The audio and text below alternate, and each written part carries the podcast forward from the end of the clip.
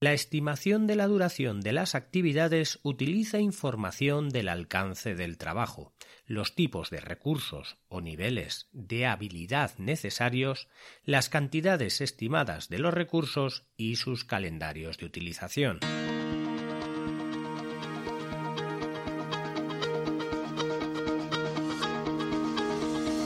Hola, estás escuchando Proyecta, un podcast de Emilcar FM sobre dirección y gestión de proyectos, metodologías ágiles, Lean, productividad y mucho más. Yo soy Abel Yécora y os voy a contar todo lo que tiene que ver con este mundo.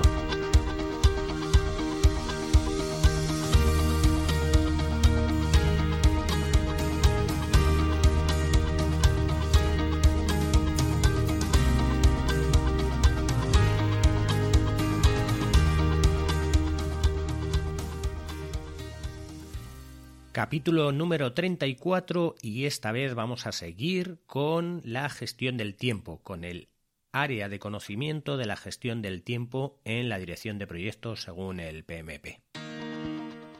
Bueno, en el capítulo anterior lo habíamos dejado en los tres primeros procesos de la gestión del cronograma del proyecto, de la gestión de lo que es el tiempo. Los tres primeros procesos habían sido planificar la gestión del cronograma, donde lo que se hacía era planificar cómo íbamos a a hacer nuestro cronograma o a gestionar nuestro tiempo.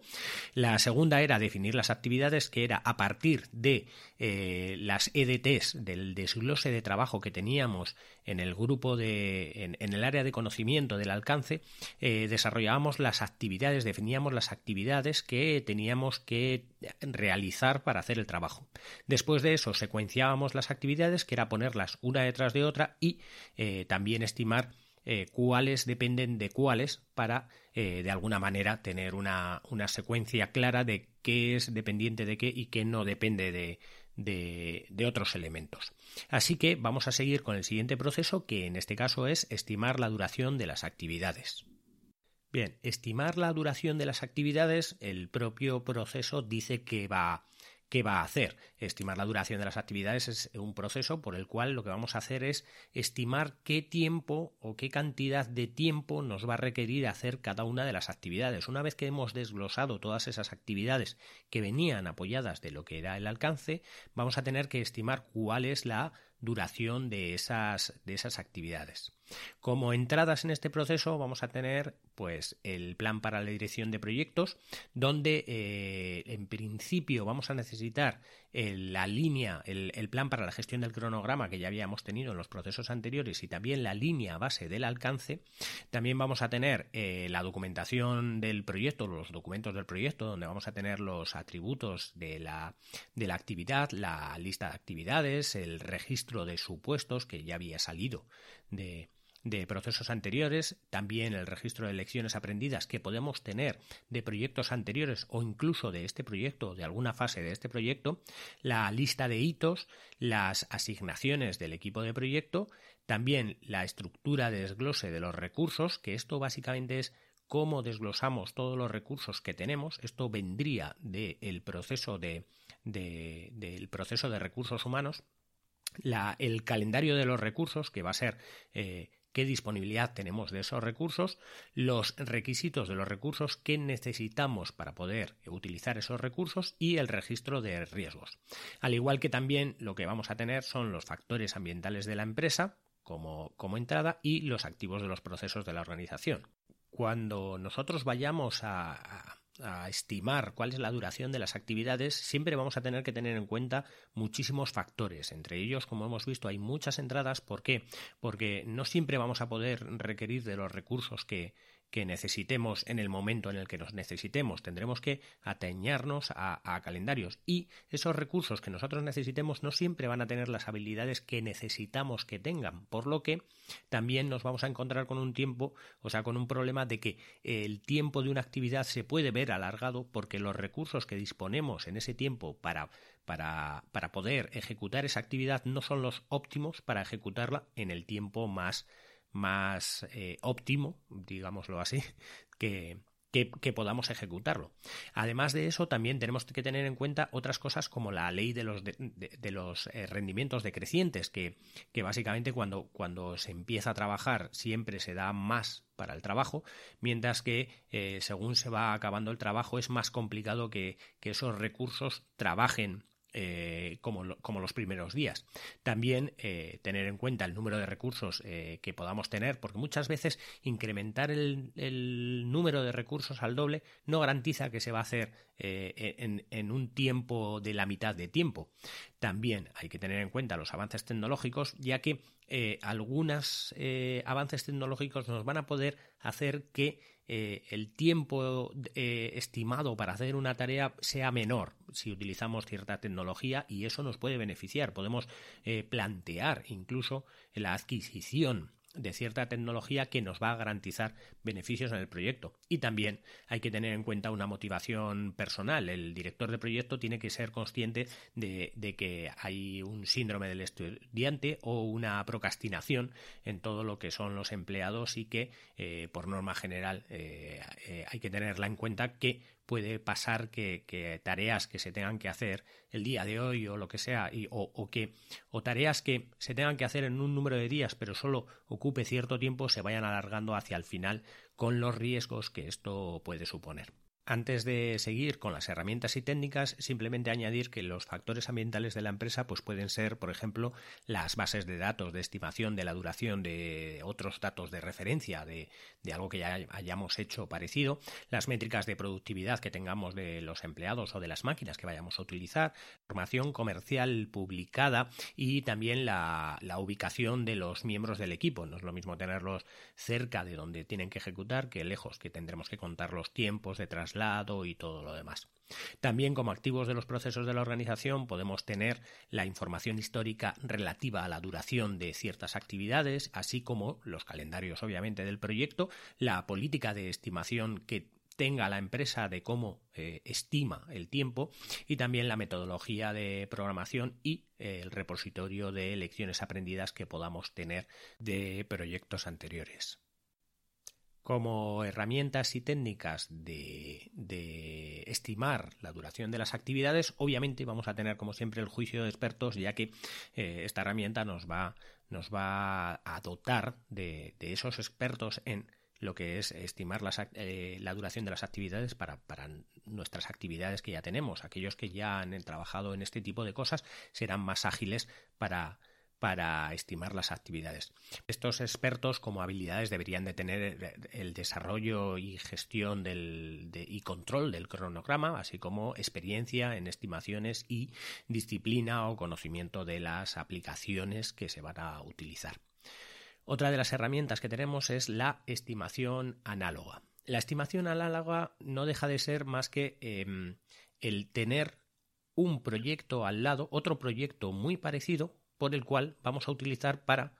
eh, estimar nuestro proyecto. Es decir, nosotros vamos a disponer de otras actividades muy parecidas, análogas a las que tenemos, un proyecto análogo al que tenemos y de esa manera vamos a poder estimar las actividades de una manera,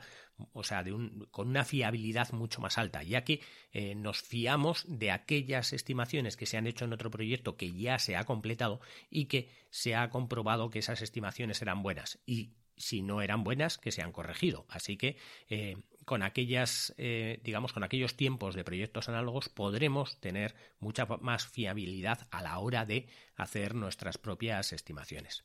También vamos a tener la estimación paramétrica. La estimación paramétrica básicamente es en las obras está muy bien definido, ya que eh, muchos de los de los que de los contratistas o de las empresas que hacen obras pueden presupuestar gracias a softwares que ya tienen eh, unas estimaciones paramétricas de tanto de tiempo como de costos.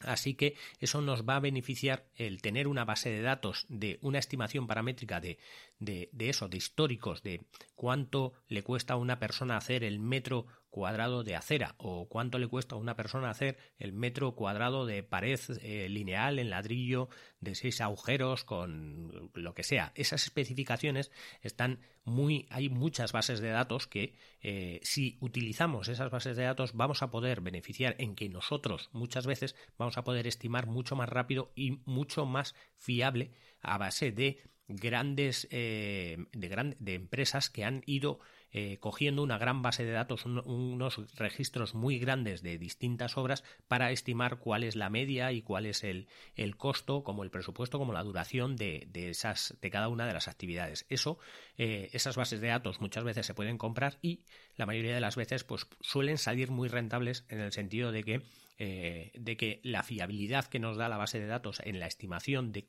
de cómo se va a trabajar o de, o de cómo debería de costar hacer cada una de las cosas nos beneficia en ese sentido en que no tenemos por qué estimar y, y luego fallar en, en los tiempos que en los tiempos en los que tenemos que ejecutar realmente una vez que, que ya hayamos planificado y que eso puede generar cambios, puede, puede atañar a que haya riesgos, a, generar costos añadidos. Si las estimaciones son buenas y utilizamos bases de datos muy fiables, siempre eso va a ser mucho mejor que tener que hacerlo nosotros con una estimación eh, eh, pues de lo que creemos.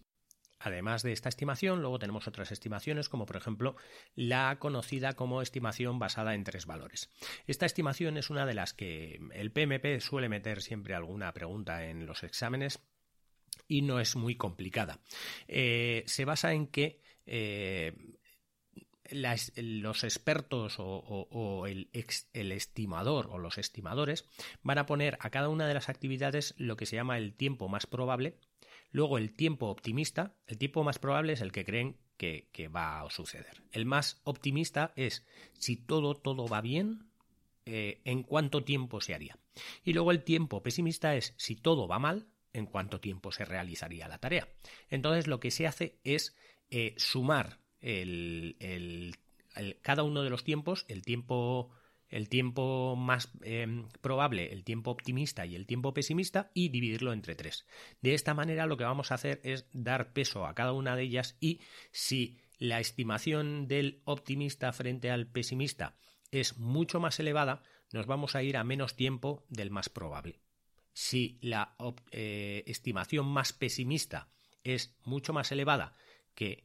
tanto la más probable como la, como la optimista, entonces siempre va a ser un poco más de tiempo que la estimación más probable. De esa manera, lo que hacemos es ajustarnos también, digamos que lo que hacemos es ponerle una componente de riesgo, eh, de riesgo de que ocurra lo más improbable o lo más o lo peor de todo, o también la de la componente de que el riesgo de que ocurra todo lo bueno pueda, pueda estar. Entonces, al poner esas dos componentes, lo que hacemos es dividirlo entre tres y hacer una especie de media de tiempo para ajustar ese tiempo a, a, lo, a lo que creemos que puede ocurrir, no solo con lo más probable, sino además con los riesgos de que ocurra cada una de las cosas.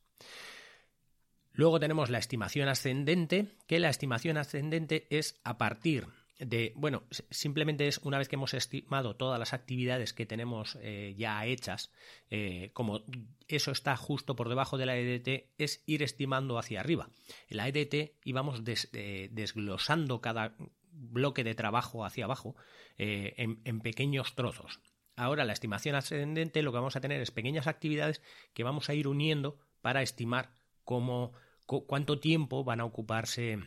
o nos va a ocupar el, hacer cada una de, esas, eh, de esos paquetes de trabajo de la EDT. También tenemos el análisis de datos, donde el análisis de datos es simplemente pues, analizar alternativas que podamos tener en, las eh, actividades. Si, una de las actividades la hemos estimado en un tiempo, pero tenemos otras alternativas para hacer otras cosas, pues eh, siempre viene bien el analizar que haya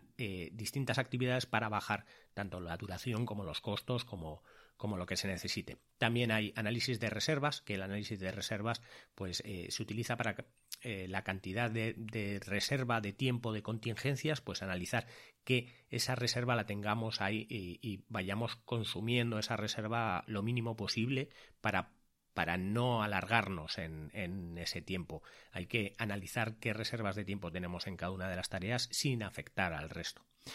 También vamos a tener como herramienta eh, y técnica la toma de decisiones. Eh, bueno, esto simplemente es que eh, hay que tomar decisiones sobre ciertas cosas eh, que puedan influir en el proyecto, sobre si hacemos esto de esta manera, si dedicamos este tipo de recursos, si compramos una base de datos de estimaciones para poder estimar distintas cosas, hay que tomar una serie de decisiones. También las reuniones que se pueda tener el equipo de trabajo con el, o el equipo de proyecto para eh, al final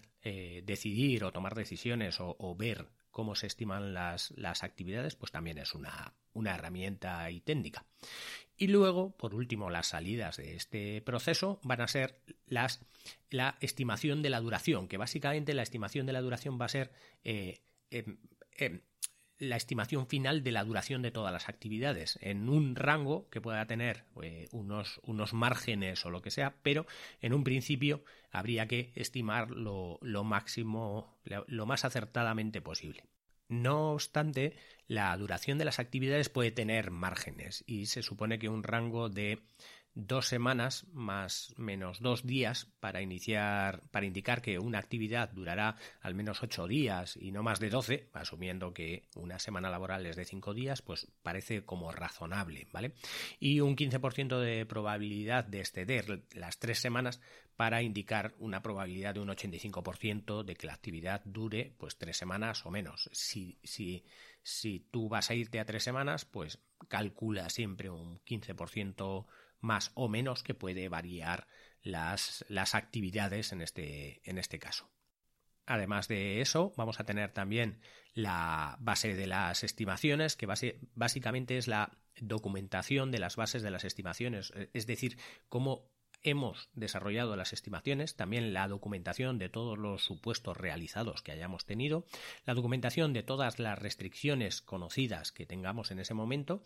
una indicación del rango de las estimaciones posibles, pues más o menos el más, más menos 10% para indicar que la duración eh, se ha estimado dentro de un rango de valores, más, más que nada para curarnos un poco en salud eh, en, el, en el día, día de, de trabajo de de cómo hemos calculado y también eh, bueno la documentación de los riesgos individuales que haya podido haber en el proyecto que eh, puedan influir a la, a la estimación real.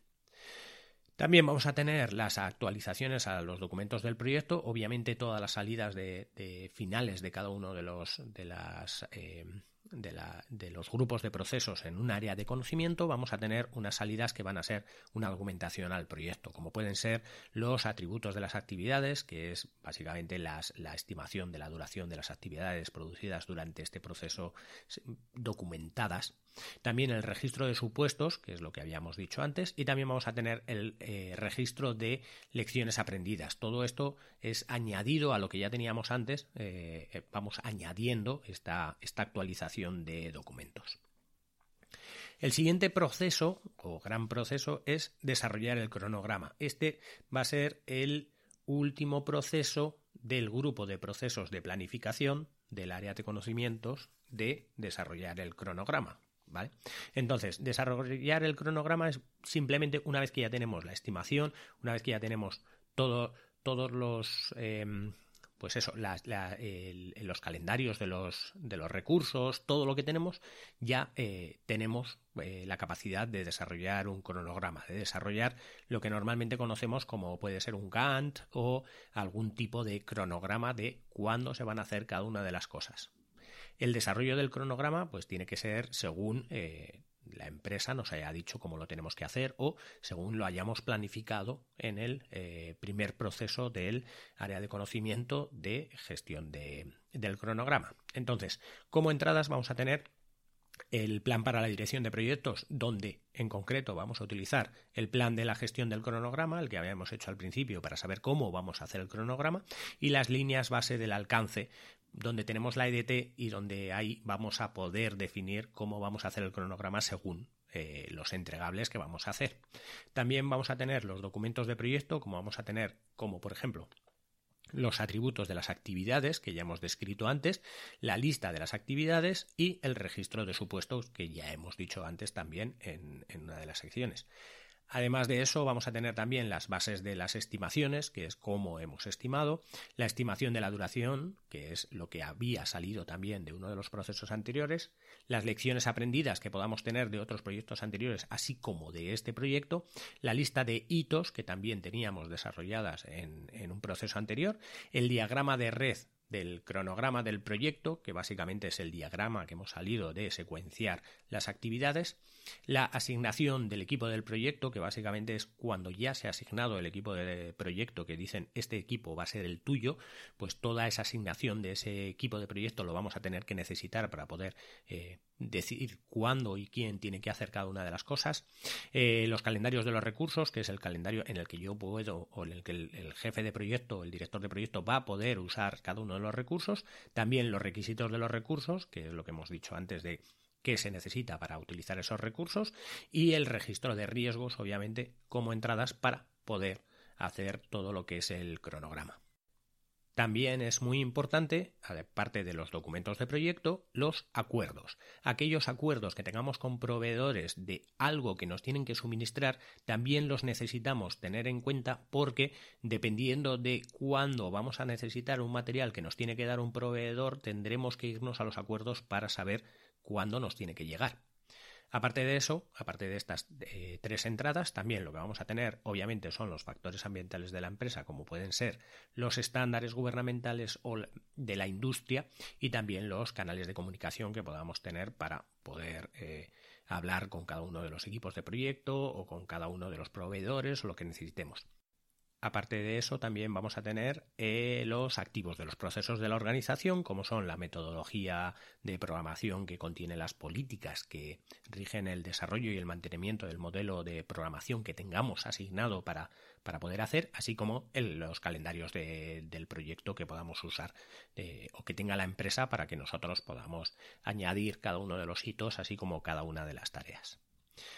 Como herramientas y técnicas dentro de desarrollar el cronograma vamos a tener el análisis de red del cronograma. Esta es una técnica que se utiliza para generar un modelo de programación del proyecto que emplea varias eh, técnicas como el método de la ruta crítica o las técnicas de optimización de recursos, técnicas de modelado, etc.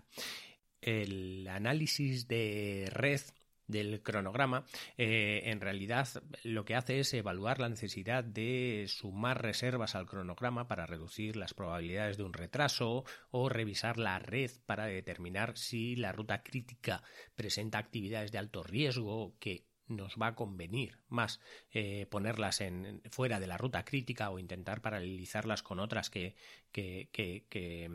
nos hagan tener algo más de holgura. Básicamente es analizar todo lo que es el, cronograma, analizar todo lo que tenemos para intentar minimizar los riesgos o intentar que sea, que, sea fiable y que sea estable.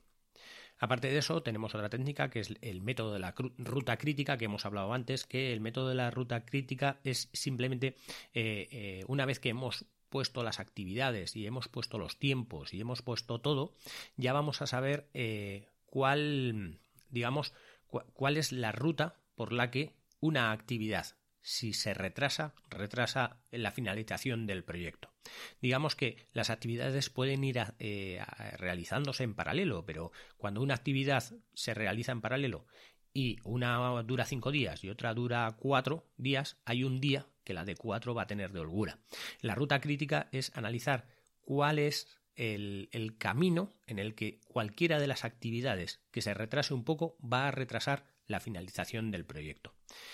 Luego también vamos a tener la, la, optimización de recursos, que básicamente es como coger, bueno, son diversas técnicas como la nivelación de recursos. Para hacer una tarea, nosotros tenemos ciertos recursos, ciertas excavadoras para poder hacer eh, agujeros y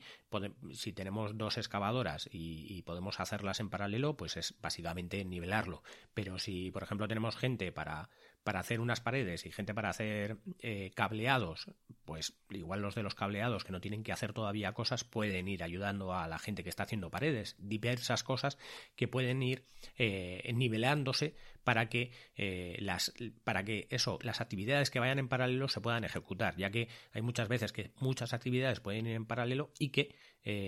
esas actividades que van en paralelo no se pueden ejecutar porque no hay recursos suficientes para esas actividades. Que básicamente esto último es la estabilización de recursos, que es que,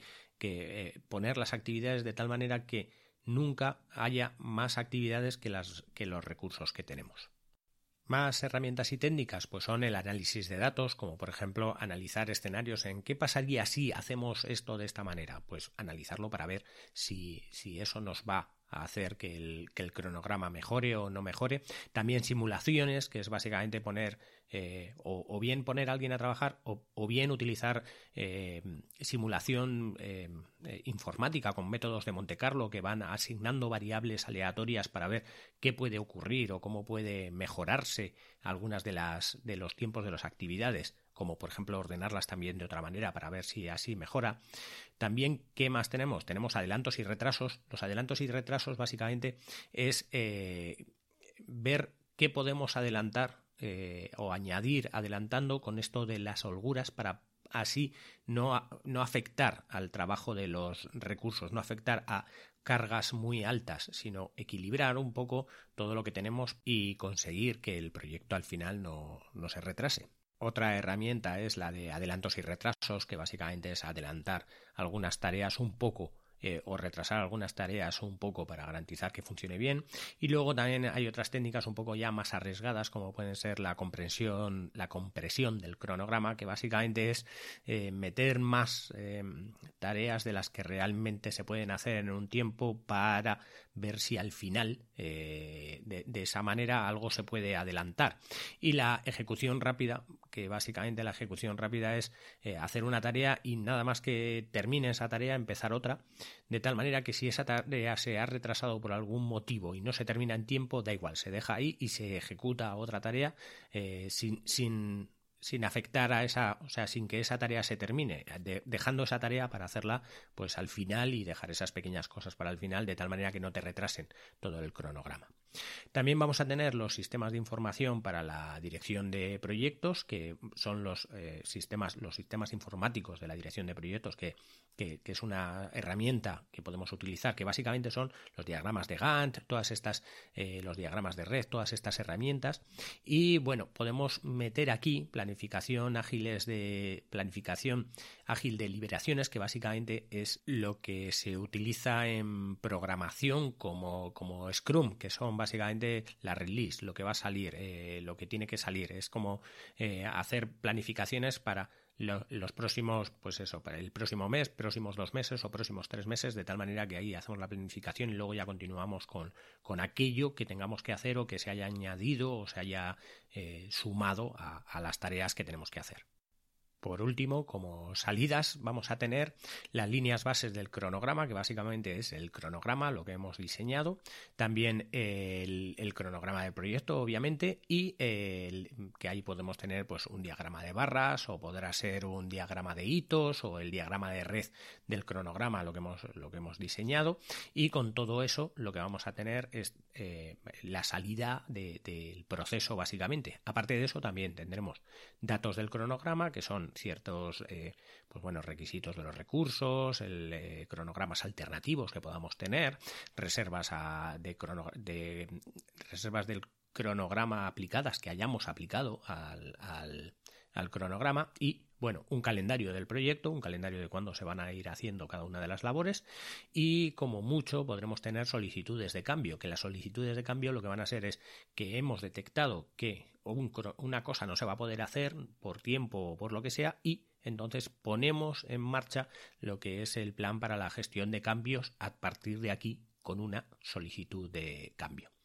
También vamos a tener las actualizaciones al plan para la dirección de proyectos, donde en concreto vamos a actualizar el plan para la gestión del cronograma y la línea base de costos, porque podemos haber eh, modificado ciertos costos dependiendo de cómo hayamos optimizado el cronograma. También vamos a tener las actualizaciones a los documentos del proyecto, como pueden ser los atributos de las actividades, el registro de supuestos, que ya habíamos dicho, la estimación de la duración de, de eh, las actividades que teníamos, el registro de lecciones aprendidas, porque podemos haber eh, ejecutado cualquier cosa en, la estimación que nos ha hecho unas lecciones aprendidas, los requisitos de los recursos y los riesgos, el registro de riesgos. Por último, el último proceso de gestión de tiempo, sé que me estoy alargando un poco, pero os lo intento contar un poco más rápido, este ya no pertenece a planificación, sino que este ya es a monitoreo y control que básicamente es una de las tareas que tiene que realizar el director de proyectos, que es controlar el cronograma. Este sigue estando dentro del área del conocimiento de eh, gestión del cronograma, pero está eh, digamos, en el eh, grupo de procesos de monitoreo y control. Controlar el cronograma no deja de ser más que comprobar que lo que está en el cronograma es lo que se está ejecutando. Entonces, básicamente es comprobar que está así y si algo se está yendo, pues tomar las medidas que, que sean, que sean necesarias. Dentro de lo que es el controlar el cronograma, como entradas vamos a tener el plan para la dirección de proyectos, donde en concreto vamos a necesitar el plan de la gestión del cronograma, la línea base del cronograma, la línea base del alcance, la línea base de la medición del desempeño, de cómo están trabajando nuestros empleados y con todo eso, que básicamente son de los procesos anteriores, vamos a eh, necesitar también, aparte de eso, documentos del proyecto como pueden ser el registro de lecciones aprendidas que teníamos, el calendario del proyecto, el cronograma del proyecto, el calendario de los recursos. Obviamente el, calendario del cronograma y de los recursos lo necesitamos para poder controlar que realmente las cosas están funcionando y los datos del cronograma, obviamente, para, para eso, para poder controlarlo. También tendremos los datos de desempeño del trabajo, o sea, cómo se está ejecutando el trabajo, así como también los activos de los procesos de la organización que, eh, y de los eh, que, en concreto son las políticas y procedimientos y guías que tenga la empresa para poder ejecutar el monitoreo y control, así como las herramientas de control del cronograma y métodos de monitoreo que podamos tener eh, asignados ya en la empresa. Como herramientas y técnicas tenemos el análisis de datos, que el análisis de datos puede ser el análisis de valor ganado, que el análisis de valor ganado lo veremos en un capítulo aparte, pero básicamente es cómo va el proyecto con respecto a lo planificado, cómo va el trabajo con respecto a lo planificado. También la gráfica de trabajo pendiente de, iteración, eh, esto ya va mucho más asociado a lo que estábamos hablando de ágil. También tendremos las revisiones de desempeño, eh, tendremos los análisis de tendencias, que es básicamente eh, analizar hacia dónde va. Si nos vamos retrasando cada vez más, pues con esa tendencia vemos que vamos a seguir eh, retrasándonos. También los análisis de variación, ver cómo nos estamos variando a, partir de lo que habíamos planificado. Y los análisis de escenarios de el qué pasa si, que volvemos a utilizarlos como técnica porque ¿qué pasaría si ahora cambiamos esto? ¿Qué pasaría si movemos esto? Lo podemos hacer eh, como herramienta y técnica dentro de lo que es el monitoreo y control. También tenemos el método de la ruta crítica que lo vamos a, lo vamos a utilizar obviamente porque podemos eh, modificar la ruta crítica eh, según eh, estemos monitoreando nuestro proyecto o se nos vaya acortando o extendiendo el tiempo que estamos dedicando. También los sistemas de información para la dirección de proyectos, los, los PMIs, vamos, los softwares de gestión y la optimización de recursos, porque podemos optimizar ciertos recursos para poder controlar o mejorar ese, ese, ese control que tenemos sobre, sobre, el, sobre cómo se va desarrollando el proyecto con respecto al cronograma. Podemos utilizar también los adelantos y retrasos, exactamente igual que lo que era la, en, la, en la planificación, la compresión del cronograma. Si vemos que nos estamos retrasando, podemos comprimir el cronograma de alguna de las maneras. Y luego, por último, como salidas, vamos a tener los informes de desempeño, ya que como hemos estado controlando, podemos sacar informes de desempeño de cómo ha ido el proyecto con respecto a, a de cómo va el proyecto, perdón, con respecto a lo planificado. También tendremos los pronósticos de cronograma. Si se nos está cortando el cronograma porque vamos muy rápido, pues podremos pronosticar que en cierto tiempo habremos acabado antes de tiempo. También solicitudes de cambio. Si vemos que se nos está retrasando y hay alguna de las líneas base del proyecto que tenemos que modificar de alguna de las maneras, podremos ejecutar el plan para el control de cambios a través de una solicitud de cambio que salga obviamente, del proceso de monitoreo y control.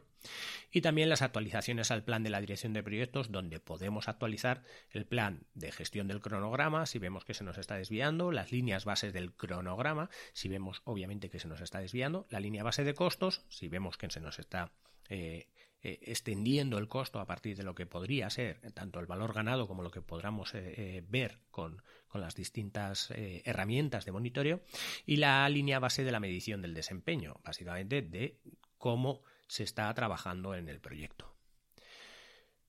También lo que vamos a tener es actualizaciones a los, a los documentos del proyecto, donde vamos a tener el registro de supuestos, Vamos a poder actualizar la base de estimaciones, el registro de lecciones aprendidas, el cronograma del proyecto, obviamente, porque si se varía lo, tendremos que, modificar, los calendarios de los recursos también, eh, los registros de riesgos, si hemos detectado algún riesgo, y también los datos del, los datos del cronograma que podamos eh, haber modificado durante el proceso de monitoreo y control. Pues hasta aquí todo lo que tiene que ver con la gestión del tiempo según el PMI. Creo que es una de las áreas de conocimiento más interesantes, sobre todo porque está muy bien explicada, muy bien especificada, muy abierta, muy, muy bien concreta, de tal manera que si hacemos los pasos poco a poco, seguro, seguro, seguro que no nos vamos a olvidar de nada, seguro que vamos a poder estimar bien las actividades y seguro que nuestros proyectos, además, no se van a extender en tiempo y Además de eso, seguro que se hacen antes de tiempo porque vamos a estar continuamente monitoreando cómo mejorar ese tiempo para que el proyecto vaya más rápido y se haga antes.